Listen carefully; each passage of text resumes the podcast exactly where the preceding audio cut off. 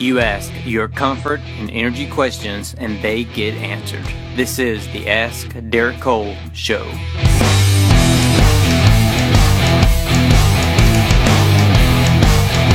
Hey, it's Derek Cole. Welcome to episode 42 of the hashtag Ask Derek Cole Show, answering your home energy questions. Um, yeah, I feel pretty good. It's been a good week. Uh, first show of the week, so we're a little behind schedule, but here it comes. I recently purchased a new house and am having airflow challenges to the bedrooms. Do you have any advice? Airflow challenges in the new home. Well, um, could be a few things going on there. Uh, you could be losing, according to Energy Star, 20% on average is lost through holes and cracks in the duct system. Uh, so that's one possibility. You could be losing air that way. Um, I personally would just go under the house, take a look at everything visually. Uh, a lot of times when they have different homes or newer homes, uh, they have a kink or it's kind of choked off on the run of duct from the trunk line to where it's going.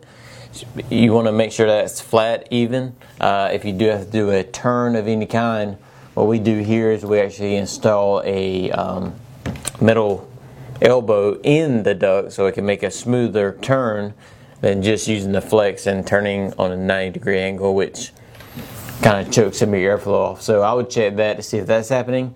Um, also, in homes, uh, a problem we've seen before is it's not been uh, reduced correctly going down. So if you, if you go to like a Zaxby's or a Red Robin and you look up above in the ceiling, you will see the duct system, and what you'll see is a properly sized duct. You'll see it going big, small, smaller, smaller all the way down. That's called reducing. That is a proper way to do it. That way the air pressure gets all the way down to the end of that run of trunk line so you can have air at the end.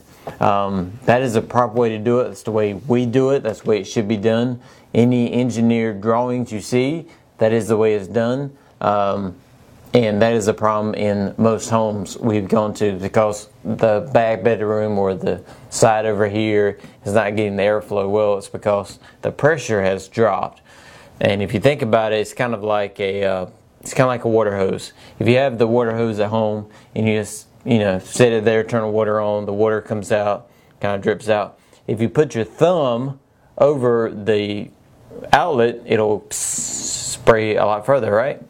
Same situation. It's because of the pressure. So air is just like water and should be treated that way. So you want to make sure you keep the pressure up.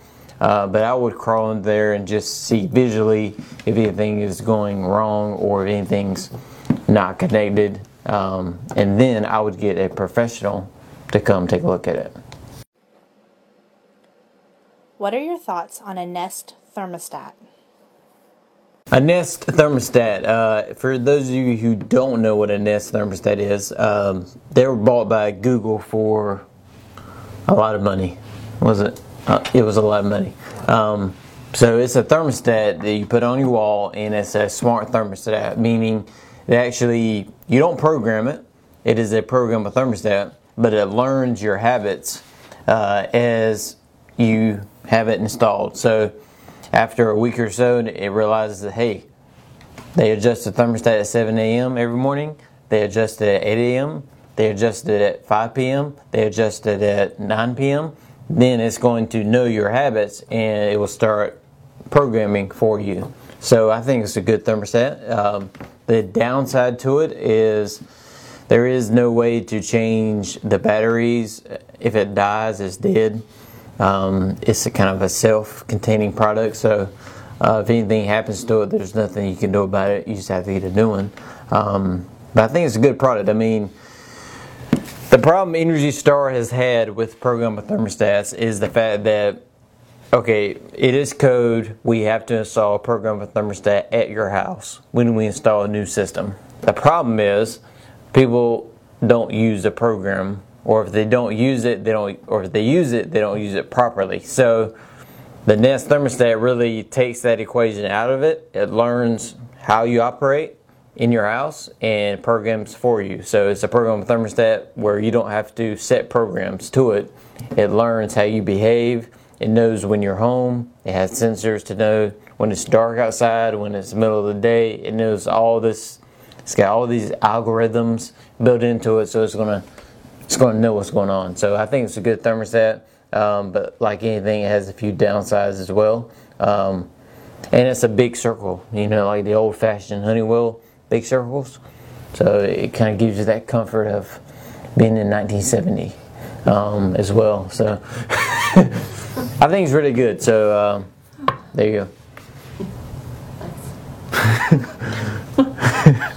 that warm and fuzzy We all love that 1970s. Was that that was right, wasn't it? Yeah, I don't. I wasn't alive in the 70s. That was that was pretty much right. Yeah, I like it. I got impressed when you threw out the word algorithm. oh, I, I was I was surprised I could actually pronounce algorithm without messing up. yeah, they threw down big words. All right. This is a special show. This is what is emergency? We're black and white on all of this, by the way.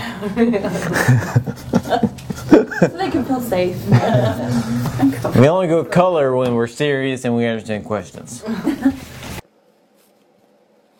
What is emergency heat and when should I actually use it?